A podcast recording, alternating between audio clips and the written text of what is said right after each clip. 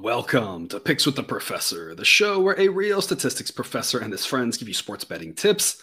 I am your host, Professor Side. That's my actual job title and last name, which is part of the reason why the mathematical model that I've built to predict various sports outcomes is affectionately known as Sideline.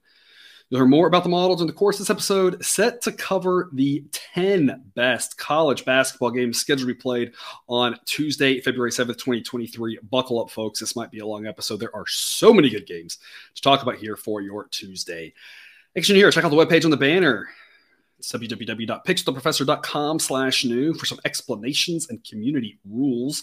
See the Google Sheet linked in the show description for Sidelines projections on every single game. Remember, this show covers picks on the best games for the best picks on all games. Sign up on Patreon or Black Book Sports. There are different packages and price ranges based on your needs. Uh, Jake, I already, uh, I didn't bury the lead. Got a lot to talk about here. It's going to be a great Tuesday.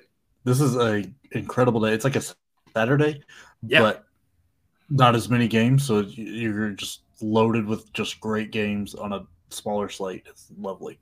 Yeah, it's like it's like a mini Saturday for the night part, right? Nothing during the day, of course, but yes, there is a lot happening here. Uh, we might go a little bit longer today, just because there's so much to talk about. But uh, not going to waste any time. Uh, but before we do get to that, some reminders: please hit that like button if you're on YouTube. Also, if you aren't yet, please consider subscribing or following. It's free, and if you turn on notifications, you'll miss any of the college basketball, MLB, or college football content that this channel provides. I've already mentioned the Patreon, but check it out if you haven't yet. Lots of great benefits be found over there above and beyond what we do here. $3 per month gets you the play of the day each and every day. For another $2 a month, you get all the model picks and access to the Discord chat group, the best place to get questions answered about these or other games or sports. And for five more dollars a month, you get ad-free shows and immediate access to every recommended pick. Go to www.patreon.com slash picks with the professor for more details. But even if you're not there, we're still thrilled to have you here. Remember, sports are unpredictable, so the discussion of this show is predicting a typical game and not trying to forecast it to a T, as that would be a foolish and impossible goal. We take a long-term view around here. Don't get distracted with a team either can't hit or can't miss from three, as those things balance out the long run, but are hard to foresee before they happen. In other words, please understand that good and bad variance will occur. So, as much as I'd like to say will be profitable each and every day, that is an impossible reality for any gambler. Remember, we only use one book to lock picks, but you should use more. Always shop around for the best price. Sign up link in the show description. Add a couple more books to your arsenal. Let's get to it. But as always, take what you like and leave the rest. Again, no day games, but a jam-packed night. Starting off with a little bit of an earlier game here, 6:30 p.m. Eastern. Rutgers at Indiana. Uh, Jake, I don't know about you, but I feel like this week is jam-packed with spots right? Travel spots uh, coming off of big rivalry games. I, I, talked about on Saturday, all the rivalry games on Saturday, and that's going to play big into a lot of our discussion today. How our team's going to handle coming off of that. Indiana, obviously, a huge home win against Purdue. Not just that it was the number one team in the country, but that's their big rival. We all know that. Still get a home game here, but you got a Rutgers team that can go on the road and do some damage. We're going to take the four points with Rutgers here. The model says Indiana by 3.6 and has been pretty spot on with both these teams on average. Um, I just think this could be a tight game. I mean, it, it's it's very similar to my breakdown of the Indiana Purdue game in that if we get good Indiana, this is going to be a great game. Indiana's probably going to win, but they may not cover the four. If we get bad Indiana, which we've seen still recently, if we get coming off of a big win, let down Indiana, Rutgers probably going to win this game. So we just have more ways to win this than lose it with Rutgers. I mean, to me, that's the bottom line. Grabbing the four points with Rutgers here is the smart play. Total is 134 and a half. Model says 132.3. Not a big enough edge to really love. Probably would go under. But as I mentioned with Indiana, they're randomly going to play games in the 60s and randomly in the 80s. So, like, I don't know. I just think avoiding Indiana totals might make the most sense. Instead, we're just going to focus on Rutgers here. Jake, tell us more. Like this game is super important to both teams. Like Rutgers, if they want any shot at winning, like taking uh, Purdue out of being the top seed in the Big Ten tournament, they got to have this one. And then Indiana's got a very very tough schedule going forward. They've got two road games in a row after this, and they really need this home win. I mean, if because if they don't win these home games, it could be rough for them come March Madness because that seed's going to get a lot bigger than what they want. I'll say they're, they're if they I mean that was a great win against Purdue, mm-hmm. but if things go south for them here, they're going to be trending towards a double digit seed, which is yeah. not what they want. Now they can still go up and get a three seed, right? I feel like the variance on where they can land is like it's way very, high, way low. Yeah, it's huge. So it's a great part of having a tough end of the schedule. There is it can it cuts blessings and curses, right? yep. uh, but I mean, I think personally think Rutgers has got this. I think Rutgers is I'm not bold enough to call the money line here, but I think it's a good spot for it. I remember Rutgers went on the road, beat Purdue at Purdue. Uh, Indiana was at home for that. Had an amazing first half and coasted off that first half. They yep. played great. Purdue played terrible in the first half, missing yep. throws, turning the ball over like crazy. That totally flipped in the second half, and Purdue runs it back. Uh, I think a lot of that had to do with their freshman guards. Rutgers is old. They're experienced. They've been here, done that. They've had some good runs. Um, they've got a big guy that's very athletic that can. He's not going to hang exactly with Trayce Jackson Davis, but he's at least going to be right there in the mix with him. Uh, I just I think this Rutgers team is very good. The turnovers are what they do on defense. They just force a ton of turnovers. That's not what Purdue does. Indiana had nine turnovers against Purdue, who was opposed to forcing turnovers. I think the number is going to balloon, and Rutgers really take advantage of that. That's why I think Rutgers with the points here is a great play. Yeah, I think so too. And yeah, if you want to split your wager, I think adding a little bit on the money line, whether it's a quarter of the wager or something like that, makes sense too. I think they got a great shot to win this one. Um, and like I said, that if, if Indiana comes, if if we get bad Indiana, let that Indiana, whatever, I, Rutgers probably wins this one.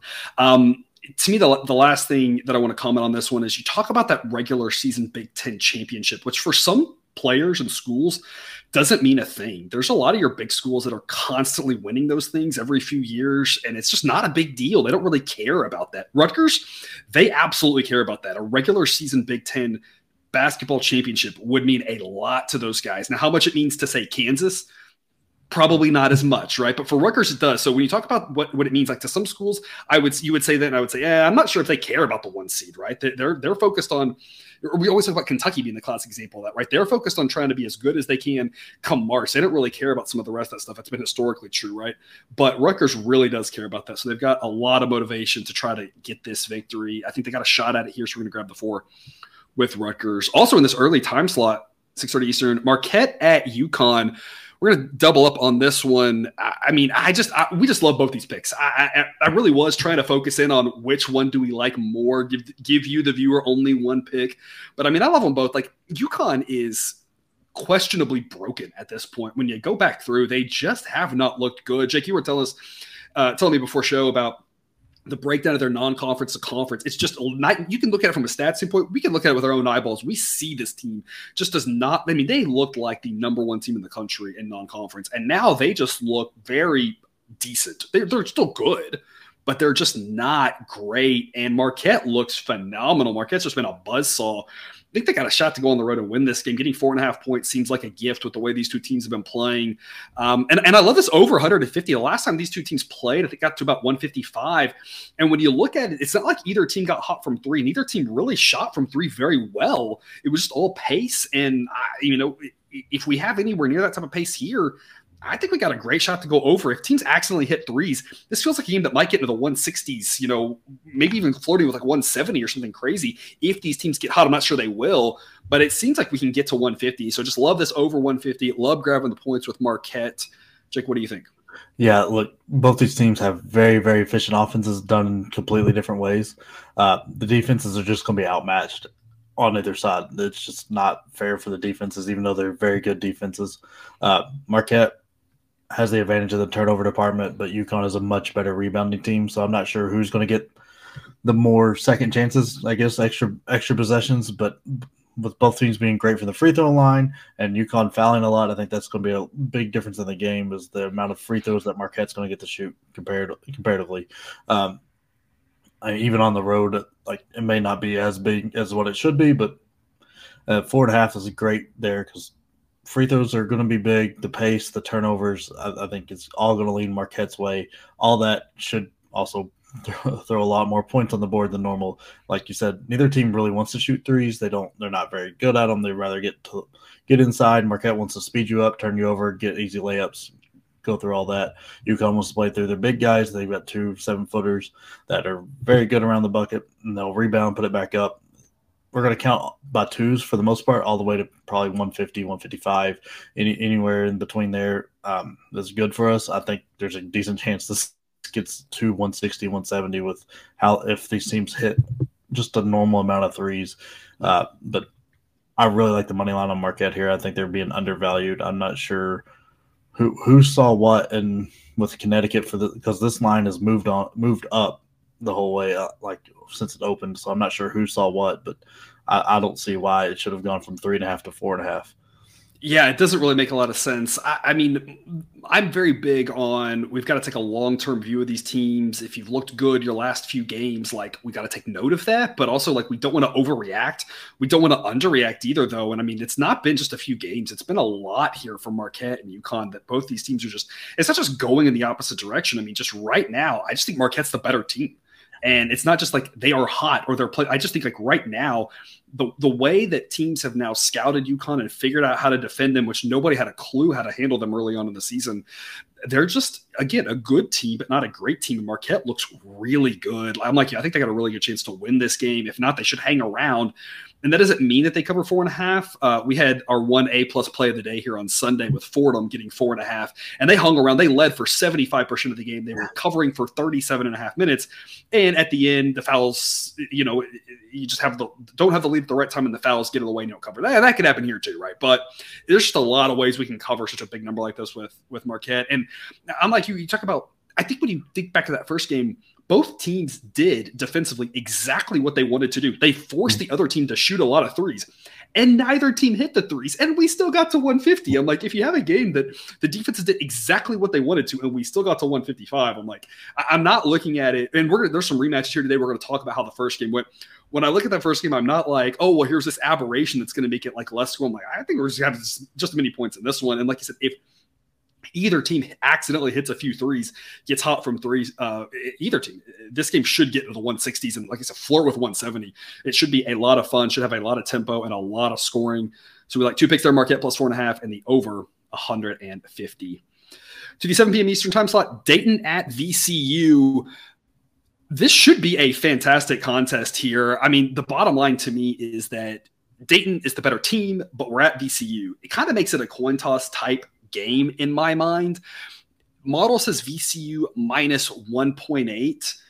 That's pretty close to toss up, gives them about a 55% chance of winning this. Getting three just makes a lot of sense here. There's a lot of ways that VCU wins this by two or three. You either win or push. I don't really know what happens. So give me the plus odds, give me the money line. I'm on the dog here on this one. Total's 129, models 129 and a half. Jake, I feel like both of us are thinking under, but 129 is just.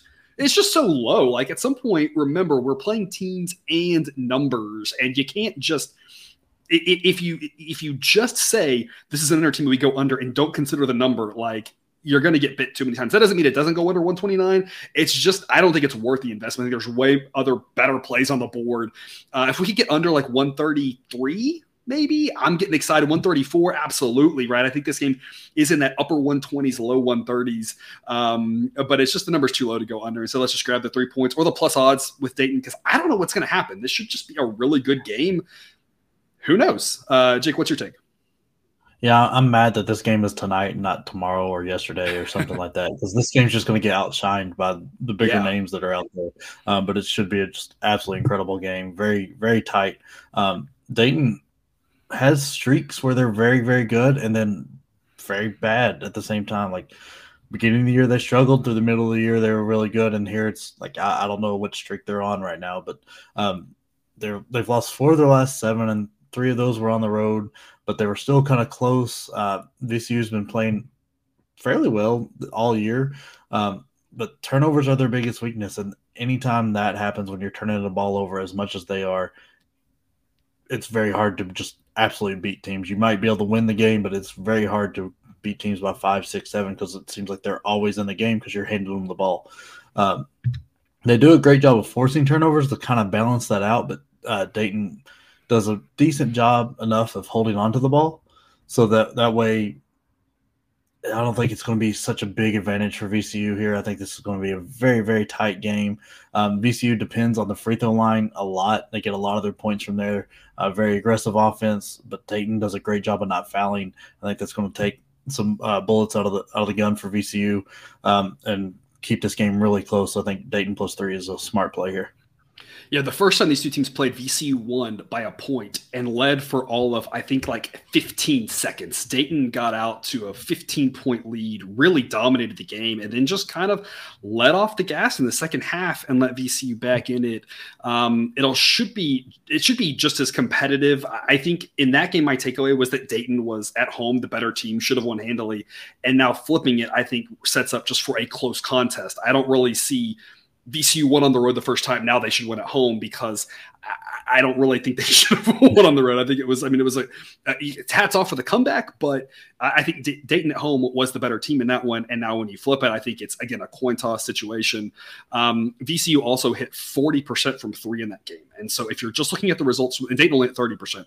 So, and, and Dayton doesn't really hit from three great. That's kind of about what they do. But VCU hitting 40% from three. Surprise it's surprise if they if they do that again here tonight, they probably will win. But I'm not counting on that. We don't project that, like I said at the top of the show, right? We're thinking about on average what's going to happen. Because if I go out there and I try to say, oh well, I think this team's going to hit 60% from three, then I can make anything happen in my predictions, right? If, if, we say stuff like that. So uh, in general, though, it should be a tight contest. Uh, a little bit of a revenge game here for VC or for Dayton after um, that that blown lead. Should be a great game. Like you said, it's a shame that it might get overshadowed with all the other games happening. That's what we want to talk about here. This is a very good game, so something to keep at least a corner of your eye on.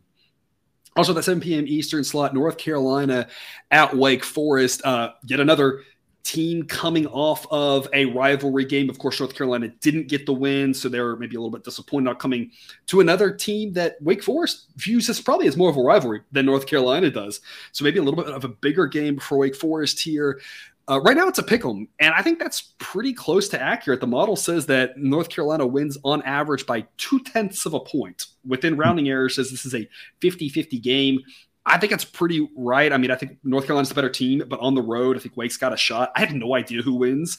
Uh, instead, we're going to play under 154. I mentioned this uh, on Saturday. North Carolina's been more of an under team uh, Wake has as well as of late. They do play fast and have a great offense and, and, a questionable defense, but they just haven't been doing quite the same level of scoring as they had previously. It's not that I think this is going to be a low scoring game. I just think 154 is too high. It's just such a big number. I think this game hangs around the 150s.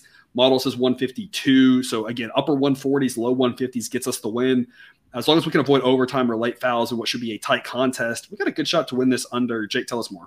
Yeah, like this is it's kind of counterintuitive because both these teams play at a quicker pace, but mm-hmm. um, I think the under is such a smart play here. North Carolina's offense not been playing that well. I mean, since conference play started, is much closer to average than it is good. Uh, their defense, on the other hand, has really stepped up in conference. They're hitting just a amazing 29 and a half from three, uh, and that's just not going to be anywhere near what we need to get to 154. Uh, they're barely 50% from inside the arc. They're getting to the line a lot, and I hate to say this, but Hubert Davis went on after the Duke game complaining about officiating, said he wasn't getting calls. I think that they're going to make sure he gets some calls this like this game to get them to the line a little bit more. And North also Wake Forest not got the big guys that Duke had to block shots without swatting at the ball and things. So I think there's going to be a lot more fouls, a lot more free throws, slower, chunky game. Um, I think that's going to get to a lot more of the under under. Um, plus, like Wake Forest, they're just so guard dependent, and I think that really plays into North Carolina's advantage. Uh, they've like Appleby is a great player, but North Carolina's got several good guards that are very good defensively. Um, Leaky Black is a very, very good defender all over the floor. Um, even the big guys from North Carolina are pretty athletic, can guard outside, so there's not really a big advantage there. I think the advantage switches on the other end where Bacot and Nance and can post up, get get their points. And anytime you're playing through a big guys like that, where their advantage is um, slower game I mean, North Carolina is not doing great at picking out jump shots. They're ranking last in the ACC in effective field goal percentage, but I think that's going to change here because I think they're going to be shooting a lot closer to the bucket. Uh, I just Wake Forest doesn't have the size. They're not. I, I think they have um, hit their high water mark earlier in the year, and they're coming back down to normal. Love their coach. Just don't think he's got the talent this year. I think this game gets played in the 140s with the pace and everything. Yeah, when you go back and you look at Wake Forest, they've really struggled to get into the 150s for the most part. The Notre Dame game, their defense actually played pretty well. Notre Dame didn't score hardly any in the most recent contest. Uh, fell shy of 150 against Duke. Um, when you go back, of course, Virginia stayed a little bit under. You have to start going back a little bit further beyond that before you get up to the higher scoring games they've had. And those have been against the teams that are really good offensively, like NC State, for example. And of course, that game got closer to 160, didn't even get to the 160. And I, I just think NC State's got a, a better offense um, more higher scoring team than North Carolina. So North Carolina has been. It's not that they've been like the lower scoring team ever. It's not that. It's just the perception. We've been getting a little bit of value going under these North Carolina games because they've just been a, just a tiny bit slower and a tiny bit less good offensively and a tiny bit better defensively than kind of the perception's been, and that's kind of kept them a little bit under. And so that sets up for again a high scoring game that's in the upper 140s, maybe 150 or whatever, but 100 under 154 um, just too high of a number there and some value going under. It sounds like Jake, you like North Carolina. You think they can they can get the road win? I, I do. I think the matchup plays that way, um, but it's nothing I'm going to recommend or I'm going to even play. It's just if you're asking my opinion on who wins, I think North Carolina gets it. Okay, yeah, it should, it should be a great contest. I'm really curious to see. You've got uh, two teams that we're talking about a lot of this this time of year now that we're in February, right? big games for getting into March Madness and or seeding, right? Wake's needing victories like this to build their resume and make the tournament. North Carolina is needing games like this to to be, you know, what a four seed instead of a nine seed or whatever, right? Like depending on how the rest of the season goes out. These are the types of games that really matter towards March. It should be a fascinating contest here. Uh, last one at 7 p.m. Eastern, Auburn at Texas A&M. Uh, first time these two teams played uh, at Auburn Texas A&M went on the road and destroyed Auburn. Auburn just could not hit from three. Um, rematch game here. A&M is a two and a half point home favorite. Model says three. I don't really think there's a lot of value here, but honestly, I think three is a pretty good number. So this is one where I, I'm not recommending playing this way, but I kind of lean laying two and a half and lean taking three and a half, just because if I can get an extra half point, I'd take it with Auburn. If I'm going a little bit less, I lay it with A&M. I don't really love either one of those numbers. I think three is a pretty good number here. I think these two teams are about the same. They're also equally confusing. I never know what I'm going to get from either one of them. Like when I finally expect one of them to do well, they don't. When I expect them to do bad, they do well. Like I don't really know. Auburn's had some pretty impressive road games as of late. Uh, that Tennessee game where they hung in there, had a great chance to win that one, couldn't quite get it done. Um, of course, but then, like I said, you look back to the last time t- these two teams played and they got embarrassed on their home court. So I don't really know. Instead, I like the under 140 and a half. I just think I like unders with a- any A&M game at this point with these numbers like this. 140 is the average number of points in a college basketball game. And I just don't see it with A&M. I don't think that's what they want to do.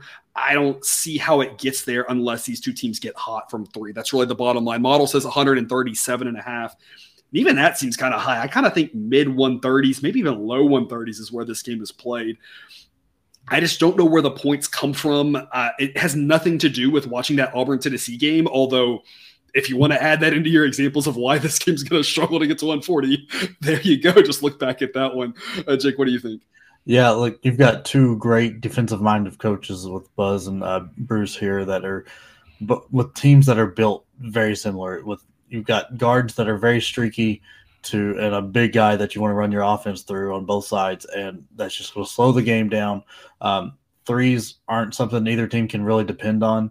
Uh, and like I mean, I think Texas A&M hit several in that Auburn game, and Auburn couldn't hit anything. Yep. Uh, I mean, if you watch the Tennessee game, Auburn, I think they hit like three threes, and one, two of them were from like the logo, like the half court logo. Because I don't know, um, but it's just not like uh, not a lot of offense going to happen here. I mean, they they both, and I say that as both teams are good, and both teams have mm-hmm. very good big guys. I just think these teams are mirror images of each other almost. With Texas A&M being slightly better, um, and I just from the offensive end, I think they've got a little more weapons with Wendell Green and Johnson really not playing, having good years this year.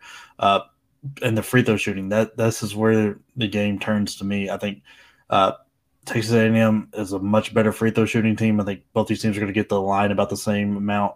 Auburn is going to hits less than 70 and i think texas a&m's up close to 75% that's two or three free throws could really change this game and i think we're going to see one well under 140 but i think texas a&m wins a very tight one Yeah, I, and you talk about the, some of those three point numbers for Auburn, and, and that's really just the bottom line. Is it, it's not that they're a bad team. It's just when you're playing slow, you know, or slower and you're not hitting threes, it's, it's hard to get hyped. They've got a pretty good defense. Um, A&M's defense isn't as good, but they just suck the air out of the ball, it seems like. And so it's like, it just seems like a recipe for a really low scoring game. If you're just looking at the efficiency metrics and some of the non conference data, I can see how you could paint a picture that this goes higher, but I just haven't seen it from these two teams. Um, I feel like, am I crazy? Wasn't Auburn a team last year that was like scoring 90 points every game? Like scoring 40, I think it was 43 on Saturday. I just, I, yeah. I feel like whiplash of what in the world yeah. happened from that team to this team and it transfer it's, portal you take guys. Walker Kessler out and Jabari Smith out and all of a sudden those tiny guards that Bruce Pearl loves to have run his offense are not as near as effective when you're not having to worry about seven footers cleaning up everything else. Yeah, but see, with the transfer portal and guys going to the draft, it it, it this is kind of the reality now in college basketball. It, you know, we're going to have to kind of start uh, changing our. We talked about the Mountain West a lot, right? How just everything's changed. It's just still a little bit of whiplash seeing those Auburn teams last year to see to see that performance, which I feel like was peak where Auburn is going. I don't think they're going to score 43 in every game. They're going to do better than that, right? But um, and they're, and they're going to allow more than 46 in most games, right? But it just seeing that is just kind of illustrates just how different this team looks than last year, and so it's just it's just jarring to me. But yeah, 140 half seems too much. Let's let's go under that number. Uh, sticking in the SEC. Now to the 9 p.m. Eastern time slot. I got four games here to cover. Again, just a great Tuesday slate. Arkansas at Kentucky. The line on this one is Kentucky minus three and a half. Model says 3.8. I want no part of this line. I have zero idea what's going to happen in this game. These two teams are super confusing, in my opinion, on how well they play on any given night. I like going over 140 and a half, though, for one reason and one reason only is I think I figured Arkansas out, and I think it is they want to do what you don't want to do. Because we've seen them slow down fast teams, and we've seen them speed up slow teams. And so I'm playing that angle here. Model says 142 and a half. Kentucky's got a pretty good offense and a pretty mediocre defense. They play in lower scoring games because of their tempo. And if Arkansas does what I suspect they'll do, which is they want to, I believe, and I think they're doing a great, I think they're very well coached at this point, want to make you uncomfortable. How are you going to make Kentucky uncomfortable? Go fast, fast, fast, fast, fast. It's going to get more possessions and more points. So I like going over in this because I think that's going to be their game plan based off what I've seen from Arkansas. Because if Arkansas wanted to play your game, that Baylor game would have had 30 more points in it and I don't remember who they played after. They played some slower uh, team after that, with Florida A and M, one of those teams. Yeah. And and that game went flying over. So I I think Arkansas is just deciding we are going to do what you don't want to do. And that's smart coaching. If you can do that, not a lot of teams can do that. They don't have the ability to do that, right? They kind of have their thing. But Arkansas has really shown the ability to go one way or the other. And it's not about what you do, it's about the opposite of what you do. Kentucky wants to slow it down. I think Arkansas speeds it up. Kentucky's got the offense to score in those games. So they're going to score because when you get more possessions, that offense is really good. I think both teams get into the 70s. I like over 140 and a half in this one. Jake, what do you got? Yeah, like took a lot of notes I had. I, I, I was going to compliment, compliment Muscle. Like most teams that lose the two of their star players, just like off the team that you're really dependent on, uh, would just almost not pack it in, but it's like not going to be anywhere near. He's he's figured out how to use the talent he has. Um, like you said, going opposite of what teams want to do, make them uncomfortable. They're still a very very good defense. Um, Kentucky playing a lot better at at home, um, especially and a lot better in conference right now. Um, they're hitting a better percentage of their free throws and their threes. They're also getting the ball to the rim a lot more, so they're taking better threes, so the percentage is going up. They finally, they, early in the year, they were settling for a lot of jump shots, a lot of threes, not working well together. Um, part of that is piece parting teams together, like Calipari yep. likes to do, freshmen transfers, all that. Um, they're finally, it's like they're finally figuring out how to play. Um, they're getting to the hole more. Toppin seems to be playing better. I mean, Oscar Tshiebwe is the reason they rebound the ball very well. Um, but I mean, he's still a very big part. Not many Arkansas really doesn't have the muscle to move him around. So I think a lot of even when Kentucky does miss it, he's going to clean it up. There'll be a lot of extra points that way. I'm gonna say that's that's quick points because now it's got the ball near the bucket and boom, quick points right there. Yep, and I mean Arkansas will play faster because they don't want to give a chance. They want to keep him moving. Don't want to give him a chance to in their possessions or anything like that. Kentucky, as long and as athletic they are, they're not blocking a lot of shots. They end up fouling. Um, so I think Arkansas is going to take advantage of that. They've got a very tall and athletic um, couple of guards with Black and Council that are very, very good and can both go off at any point. Um, they can just be really nasty offensively. I mean, and over the last five games, both these teams are right around 70 points, like for, uh, what their average. I think Arkansas is a little bit below and Kentucky's a little above. So I think it's not going to be really hard to get to like 144 for these teams, or like even more than that. I think this game might have a lot faster pace than most people are expecting. Yeah, and it's not really rocket science what we're talking about here about what Arkansas is doing. What the impressive part is a losing a couple players and being able to do it and getting the kids to do that two different styles and kind of say hey to be comfortable doing that. That's the thing is a lot of times your team you just you can only practice so much and you're just not comfortable doing both styles. But I mean, it's not like you said, it's not rocket science. You want to go quick. You do not want. When you're playing a team that's got a big guy like that, it, we talk about with Purdue all the time, right? We talk about it.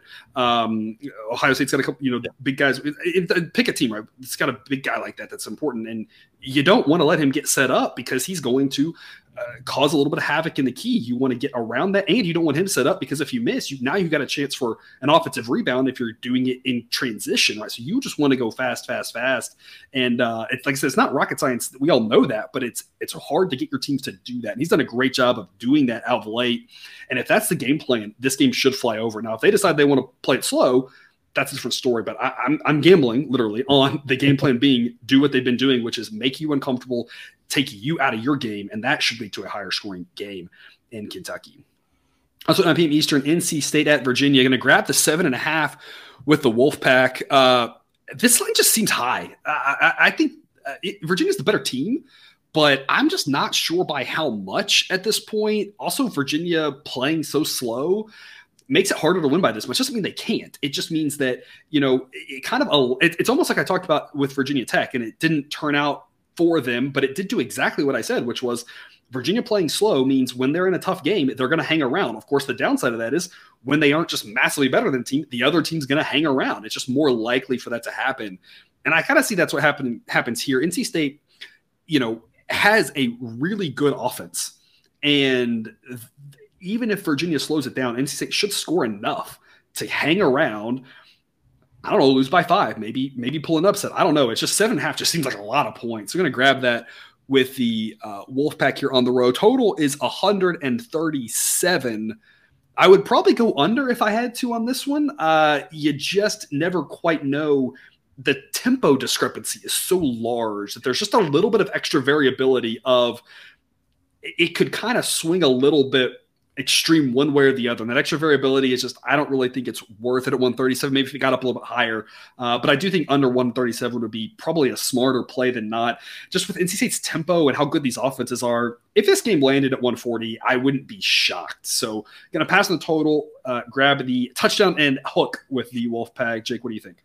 Yeah, look, NC State caught me off guard this year. This I did not expect this out of them. They're a very good team. They're doing very well. Um, they've got a bona fide superstar in Smith who is worth watching anytime he plays because he's a very, very good player.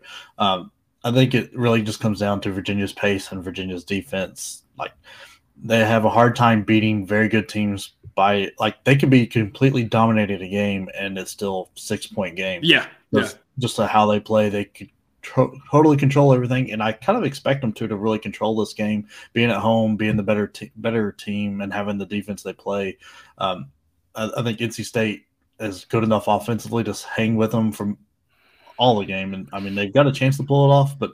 I just, I just don't think they've got enough secondary weapons to help uh, Smith get over that hump. But I think it stays close yeah. due to the fact that NC State's got a good offense. Virginia Virginia has a good offense, but they want to take their sweet time, yeah. and then they want to make somebody take 30 seconds on a shot clock. And I, I just think that's where this game stays close at. Yeah, absolutely. Uh, there's just like we always talk about with these big numbers. There's a lot of ways that North Carolina State loses this game and we win the bet, right? So, uh, getting you know seven, seven and a half, something like this, just offers a lot of value. Uh, the, the, last thing I want to say about this game, I watched that Virginia Virginia Tech game, and I've been saying it all year. This Virginia defense is is one of the weaker defenses mm-hmm. I've seen from Virginia in the last decade. Probably the weakest. I don't know 100 percent on that. I don't want to. I hate going out on a limb and saying things like that because then someone will be like, "Well, you're forgetting about the." I don't know. It's it's not that good, um, relatively speaking. It's still good. It's just not what they've had. They've had these suffocating defenses. And when they suck the air out of the ball and play defense like that, you're like, trying to get to 50 on them, right? And that's not this Virginia defense. I saw Virginia Tech on Saturday get a lot of layups, way more layups than you'd expect. You know, backdoor cuts and these types of just movement on the offense, getting passing lanes and getting good short shots. And that's how Virginia Tech won the game. And that's just not what we're used to seeing from Virginia. And I'm not saying NC State can do that all game and get the win, but NC State's good enough offensively that if they're getting some of those good looks too, they're going to hang around. Like old school Virginia, I would say here, not letting up those looks still has a good chance to win this by double digits, but it, their defense just isn't quite good enough. And when they give up those looks, it doesn't take that many points with how few possessions Virginia wants. It doesn't take that many points from NC State to hang around. And that's where it's like just five or so extra free layups, and boom, that's going to get them the cover. So, uh, a lot of ways we can win there with North Carolina State grabbing the seven and a half. Also, 9 p.m. Eastern, Maryland at Michigan State. Late tip time here. Late tip time for the previous one, too. Both those uh, in Eastern time zone. Um, gonna grab the three and a half points with the Turtles.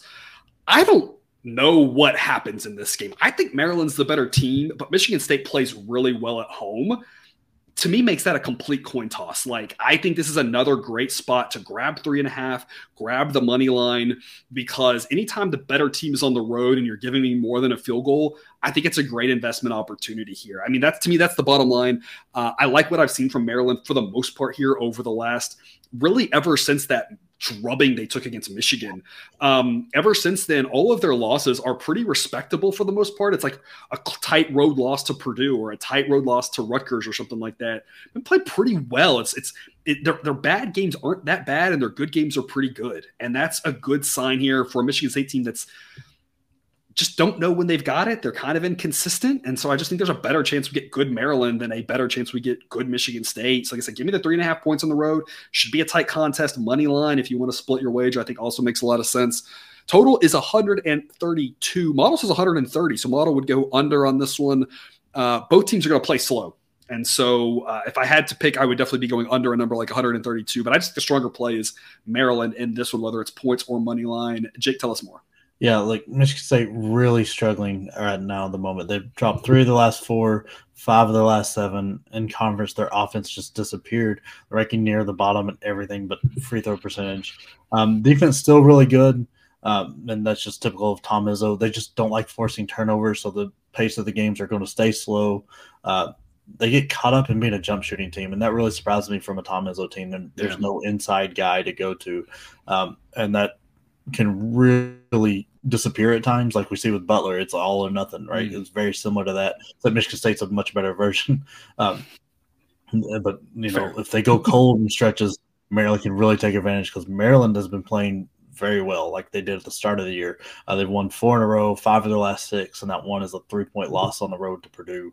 Um, and that and that Indiana win looks a lot better too after what we saw on Saturday, right? That, and not just the Indiana yeah. win, like they they Indiana yeah. played really well for the first about ten minutes, and after that first ten minutes, Maryland just dominated that game. I mean, that looks even better now. Yeah, yeah. I mean, their offense has really shown back up. They're shooting better. Got a good free throw shooting team. Um, they get to the line a good amount. They're they're just a very solid team. They're nothing there is going to like be very very impressive, but nothing that's going to disappoint you. They're just very very solid.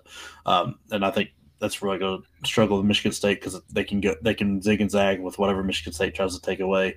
Uh, I, I, think that in their defense does a great job of making you take tough shots. They force a lot of threes, but they're not uh, like open threes. It's very contested at the end of the shot clock, stuff like that, where you don't want the three being taken. Um, that's what keeps their opponent three percentage down. Taking the points, smart play. Money line is my play. That's what I'm playing. Yeah, I think that I think that makes a lot of sense. Like uh, coin toss game, give me the plus odds. Um, this one also seems like a pretty high variance game. I think back to the NC State Virginia game. I think it's a pretty low variance game. Like I, I don't, I think it's the way Virginia plays. I think it's gonna be really hard for them to win by by more than 10, like 10, 11, maybe. Like that's like gonna be hard to do that. NC State winning is gonna seem really hard. If they do, it's got to be close. Like your your your range of outcomes is like maybe 15 points or so. This game, we've seen it with Maryland, Michigan, right? Like if Maryland wins this game by 20, I'd be like, sure. You know, if you know Mar- Michigan State just like accidentally gets hot from three, wins this game by 10, I'd be like, sure, right? When you have a big range of possible outcomes like that, the money line kind of gets enticing too, because you're like, again, I have no idea what's going to happen.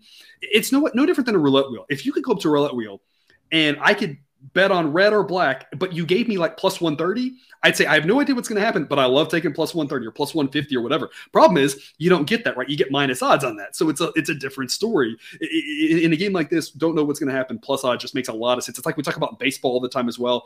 Get those coin toss games at plus odds. It's going to build your bankroll over the long time, long term.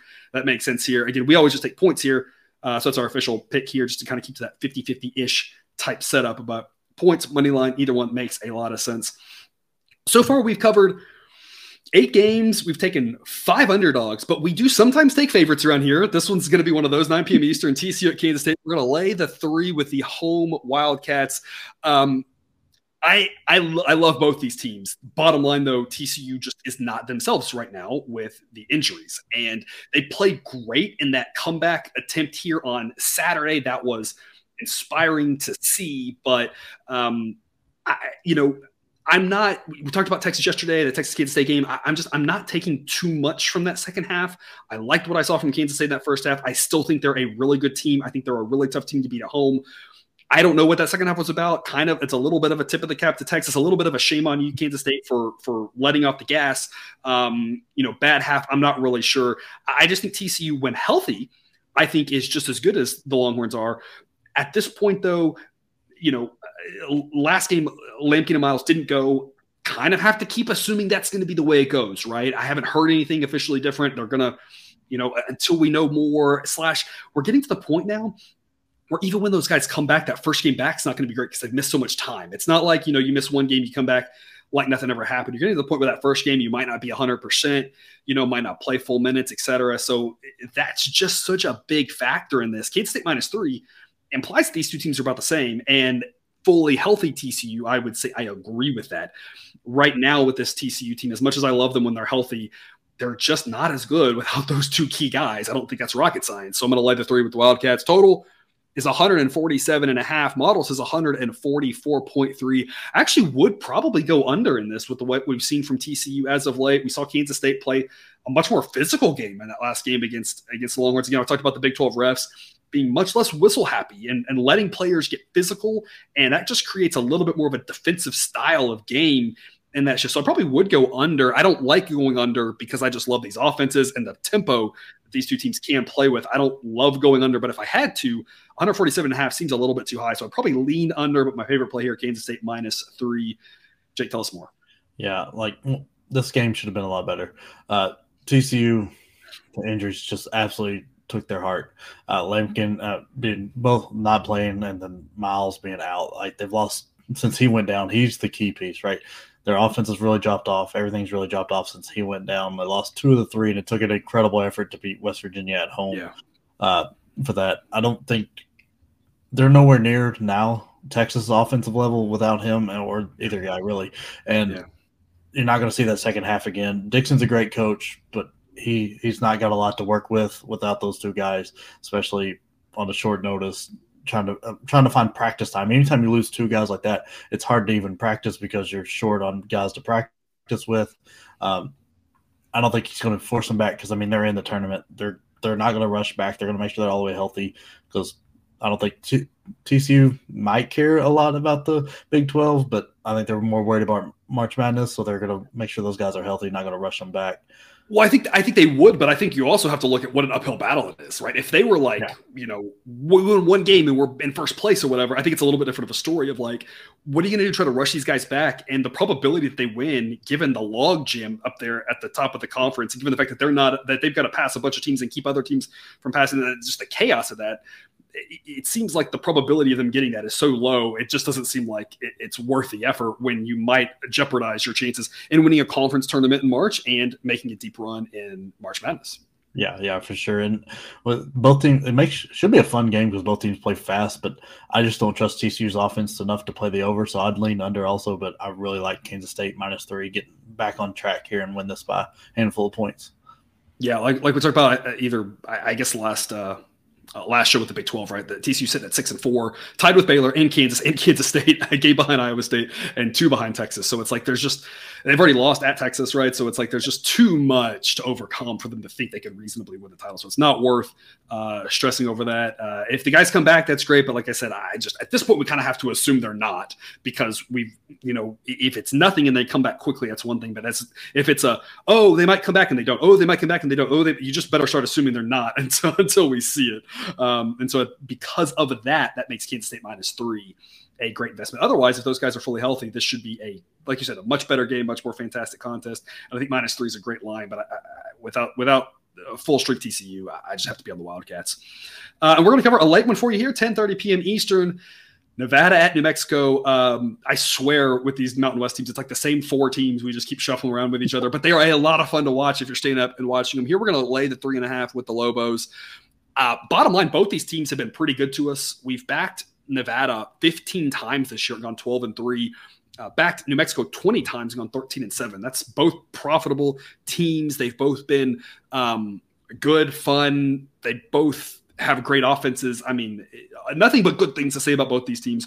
One of them will cover I wish this number was three. I really wish it was two. If I could lay two, I mean, I'm just in heaven. But at two minus 110, probably never going to happen. I'd settle for minus three. Still going to lay the three and a half as the official recommendation here. But uh, again, shop around, see. I don't know where the number's going to go. We're, we're well over 24 hours away from tip. If you if it gets down, you can find a three. That's the number really I like locking in here feels like a situation with some of these Mountain West teams between Utah State, New Mexico, Nevada, Boise State. I'm probably missing somebody out of San Diego State, where it's like on average, they're all really good, and I think the home team kind of just wins them all. And that doesn't exactly happen. The road team will get an upset somewhere in there, but it's one of those where just in general, I'm back in the home teams. The travel's tough. The home court edges are mostly pretty large because it's usually at altitude or a long distance kind of thing. I think if this is in Nevada, I'm picking Nevada. If it's in New Mexico, I'm picking New Mexico. It's basically just I'm going with the home team here. Um, as long as it's a short number like this, again, I'm okay laying three and a half or four. Would not go above four. Would really like three. Uh, but at three and a half, I'm still in the Lobos. I love both these teams, but I'm just going with the home team. That simple. Uh, total is 149 and a half. We've been riding a lot of these Mountain West overs. They've been profitable. I think the number. I think the number's catching up. I think the numbers catch up. It was a fun ride, and I'm not going to be on it for this one. If you want to continue to play these overs, go for it. It's just a little bit too much for me. Nevada plays a little bit slower than most of the teams in the Mountain West, so I'm not as excited to go over a number like this. As good as the Mountain West overs have been to us, instead just going to focus on backing the Lobos here in the late night game. Jake, what do you think? Yeah, like first time around, classic game, probably one of the better mm. games of the year. Ended on a just terrible referee sequence. Classic game, terrible ending, in double overtime. yeah, like, it's just bad. Um, Mexico got caught off guard a little bit with Utah State. Don't put too much mind into that. Yeah, uh, they are. They should. I don't think they they might be the better team. It's very debatable, but at home they definitely are. Uh, like their offense should get go a tick up you got three guys like Mashburn and House in their days that are very, very good. Very hard to stop all three of them. Uh, Nevada's got three good guards that play slow. I think they're going to get caught up in wanting to play at the pace that New Mexico likes to play because it's just hard not to when you see them going that fast. Also, Nevada needs a lot. Like depends on the free throw line. They're a very good free throw shooting team. They hit nearly eighty percent, but they depend on that. Don't think they're going to get to the line enough here.